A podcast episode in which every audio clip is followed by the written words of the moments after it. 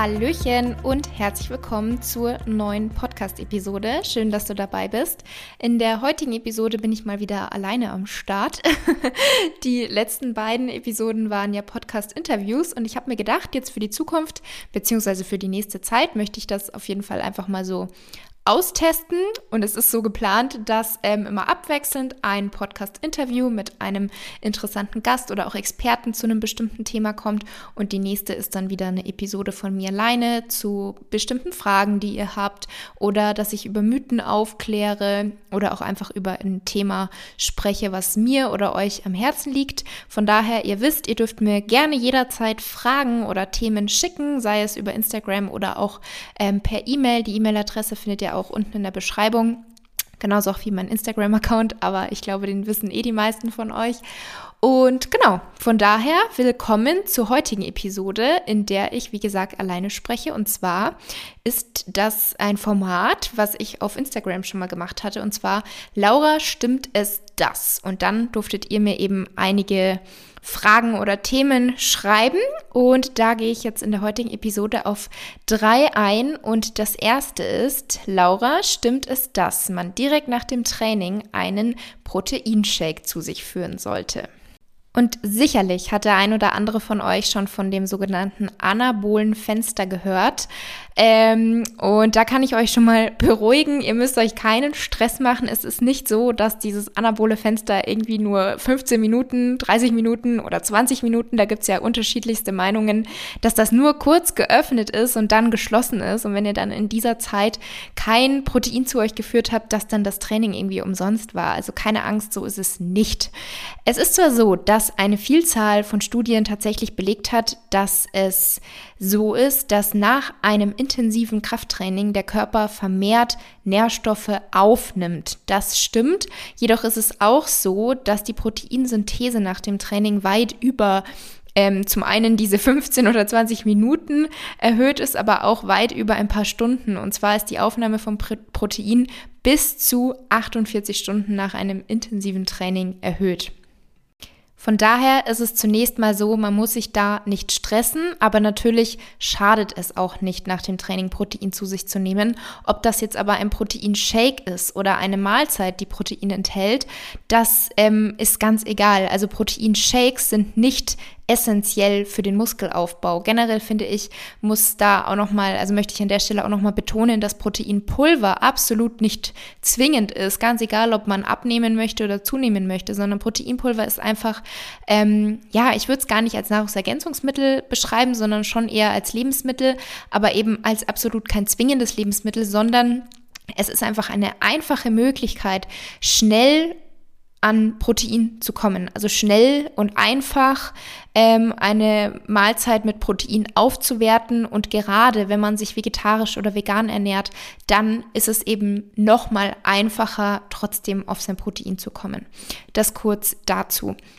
Und ähm, ob jetzt eben Protein direkt nach dem Training zu sich geführt werden sollte. Das ist natürlich auch davon abhängig, wann man davor gegessen hat. Ähm, also man sollte sich wirklich auch die gesamte Zeit um das Training herum anschauen. Also nicht nur danach die Zeit, sondern auch das, was man vor dem Training gegessen hat. Und da ist es ja super individuell. Manche essen eine halbe Stunde oder Stunde vor dem Training ihre letzte Mahlzeit, die dann eben auch bestenfalls proteinreich ist, aber auch Kohlenhydrate enthält, nicht zu viel Fett, weil Fett eben doch noch mal etwas schwerer verdaulich ist und das würde uns dann eben einschränken im Training. Aber es gibt auch viele, die sagen, sie müssen zwei, drei Stunden oder vielleicht sogar vier Stunden vor dem Training gegessen haben, um wirklich ausreichend Zeit zu haben, zu verdauen, um dann ein gutes Training absolvieren zu können. Bei mir zum Beispiel kommt es darauf an, was ich trainiere. Also wenn ich jetzt einen reinen Oberkörpertag habe, ähm, dann kann ich auch ein, zwei Stunden vor dem Training was gegessen haben. Wenn ich aber intensiv Beine trainiere oder vielleicht auch Cardio mache, dann habe ich schon gerne so ein paar Stunden dazwischen, weil ich sonst zum einen das Gefühl habe, dass ich einfach nicht so leistungsfähig bin also je nachdem natürlich auch, was ich gegessen habe, ob das schwer verdaulich ist. Und ähm, dann könnte es auch eher passieren, dass mir schlecht wird, wenn ich kurz davor gegessen habe und dann irgendwie Vollgas gebe im Beintraining. Und wenn man jetzt zum Beispiel vor dem Training eine Mahlzeit mit Protein gegessen hat oder auch vor dem Training einen Proteinshake getrunken hat, dann ist dieses natürlich auch nach, also in und nach dem Training verfügbar.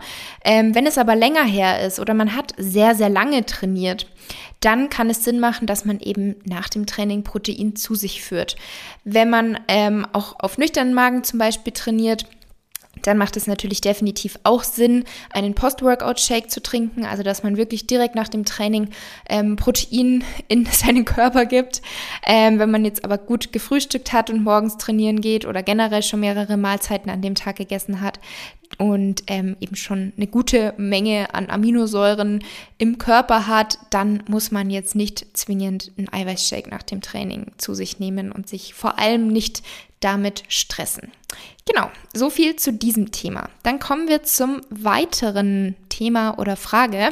Laura, stimmt es, dass zu viel Süßstoff ungesund ist?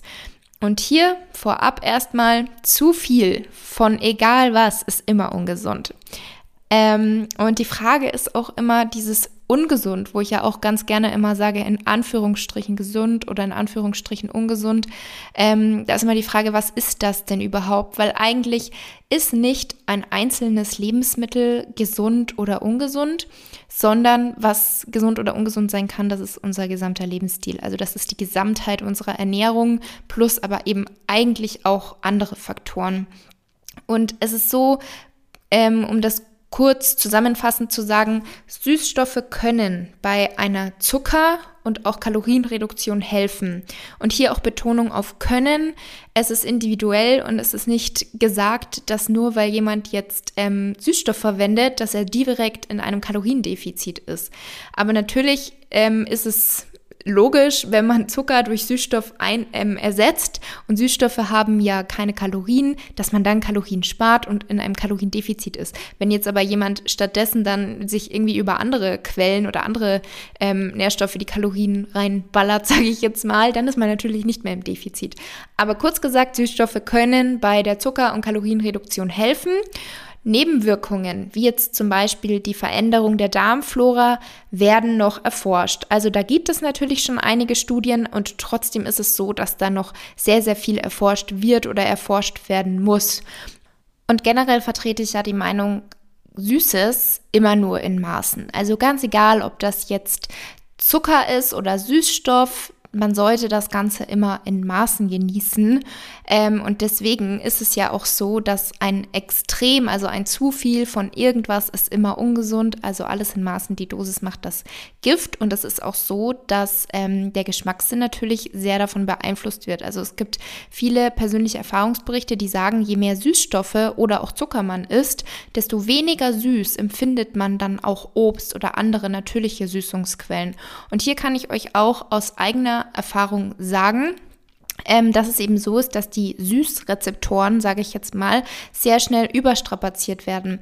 Also ich hatte auch eine Phase, in der ich sehr viel Lebensmittel mit Süßstoff zu mir geführt habe oder auch sehr viel Proteinpulver, welches ja häufig mit Süßstoff gesüßt ist und wo ich dann andere natürliche Süßungsmittel, also sei es jetzt eine reife Banane, eine Dattel oder Apfelmark, habe ich damals ganz, ganz anders wahrgenommen, als ich es heute tue.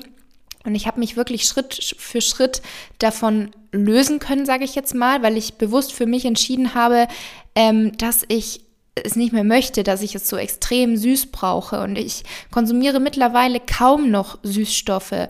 Und ähm, die, die mir bei Instagram auch folgen, wissen, dass ich auch super gerne abwechsle, wenn ich irgendwie was backe oder mir ein Frühstück zubereite, dass ich das mal nur mit einer reifen Banane süße, ähm, dass ich das mal nur mit Apfelmark oder mit Datteln süße oder Dattelzucker verwende. Ab und zu verwende ich auch gerne Erythrit ähm, oder auch mal Stevia als Süßungsmittel. Also ich variiere da, versuche eben von allem nur ein bisschen zu verwenden, so dass ich wirklich dieses alles in Maßen ganz gut hinbekomme, dadurch, dass ich auch nicht nur ein Süßungsmittel verwende. Und mittlerweile ähm, sind meine Süßrezeptoren sozusagen, konnten sich wieder erholen, ähm, sodass ich wirklich eine Banane manchmal als sehr, sehr süß empfinde und mir das absolut auch reicht. Und was ich zu dem Thema auch noch jetzt abschließend hinzufügen möchte, ist, dass ähm, es so ist, dass eine gesunde Ernährung eigentlich damit zusammenhängt, ob man gesunde Nährstoffe auch zu sich nimmt. Und Lebensmittel, die mit Süßstoffen versetzt sind, sind oftmals, also jetzt nicht immer, man kann das ja nie verallgemeinern, aber häufig sind diese Lebensmittel sehr, sehr nährstoffarm. Als Beispiel Softdrinks. Und es spricht auch absolut nichts dagegen, ab und zu ein Softdrink ähm, zu trinken. Aber auch hier ist wieder alles in Maßen. Also wenn man dann ab und zu beim Essen gehen gerne eine Fanta oder eine Sprite oder eine Cola oder was auch immer trinkt, dann ähm, ist es letztendlich dann auch nicht entscheidend, ob man die jetzt mit Zucker wählt oder mit Süßstoff wählt, wenn man das sehr, sehr selten macht. Da kann man dann einfach das nehmen, worauf man gerade Lust hat. Aber ähm, man sollte halt vielleicht seine Gewohnheiten überdenken, wenn man täglich fast nur Softdrinks zu sich nimmt mit Süßstoff oder auch mit Zucker, dann auch erst recht, weil das sind jede Menge Kalorien, die man sich definitiv ersparen kann. Und der Großteil der Flüssigkeit, die man zu sich führt, das sollte doch eher Wasser sein oder auch ungesüßte Tees. Ähm, ich trinke zum Beispiel super gerne auch Wasser mit ein bisschen Minze, Zitrone, Limette, sodass das eben nicht nur Wasser ist, ähm, aber genau, so viel noch dazu. Und jetzt kommen wir zum letzten heute. Und zwar stimmt es, dass Kreatin die Gewichtszunahme fördert. Kreatin, also alles so rund um das Thema Kreatin, habe ich bemerkt, ist tatsächlich so ein Thema, ähm, was viele beschäftigt. Also wo immer wieder Fragen zu kommen, was mich doch sehr wundert, weil es ist ja wirklich so, dass Kreatin das best erforschte Supplement ist. Ähm, und dennoch kommen dazu immer wieder Fragen. Aber kein Problem. Erstmal, was ist überhaupt Kreatin? Kreatin ist ein körpereigener Stoff, der aus drei verschiedenen Aminosäuren gebildet wird und es spielt eine Rolle bei der Energieversorgung unserer Zellen. Also ähm, alle unsere lebenden Zellen brauchen Energie und Kreatin hilft dabei, diese Energie verfügbar zu machen. Und Adenosintriphosphat, kurz ATP, hat vielleicht auch der ein oder andere von euch schon mal gelesen oder gehört, ist die Energiewährung für alle biologischen Prozesse und wird vom Kreatin eben unterstützt. Das heißt, ATP ist quasi unser Energiespeicher und der Haupttreibstoff für unsere Zellen. Und wird jetzt, wird jetzt Energie für die Muskelarbeit gebraucht, dann spaltet dieses ATP, Adenosintriphosphat, eine seiner drei Phosphatgruppen ab. Dann haben wir nur noch zwei Phosphate, ähm, also zwei Phosphatgruppen und das ist dann Adenosindiphosphat. Und dabei wird eben Energie frei, die der Muskel dann zur Bewegung nutzen kann. Und innerhalb von ein paar Sekunden oder innerhalb von einer Minute wird dann ATP auch wieder aufgefüllt und Kreatin ermöglicht es eben, das Ganze schneller aufzufüllen. Also da kommt dann das Supplement Kreatin ins Spiel. Denn supplementiert man eben Kreatin, dann kann man diese maximale Leistung, die man erbringt im Training, kann man dann länger aufrechterhalten. Also es wird zur Leistungssteigerung sehr, sehr oft eingesetzt und steigert eben vor allem die Leistung bei kurzzeitigen, intensiven Schnellkraftbelastungen, wie zum Beispiel ein 100 Meter Sprint. Ähm, es kann sich aber auch abgesehen davon positiv auf den Muskelaufbau auswirken indem es eben ein härteres Krafttraining ermöglicht und zögert zum Beispiel auch die Ermüdung der Muskulatur hinaus. Und ähm, jetzt zur Frage. Ich wollte das einfach jetzt kurz noch erklären für alle, die vielleicht Kreatin noch nie so gehört haben oder eben schon mal gehört haben, aber gar nicht genau wissen, was ist das, wofür ist das eigentlich. Und jetzt die Frage, stimmt es eigentlich, dass Kreatin die Gewichtszunahme fördert? An sich ja. Die Antwort lautet ja.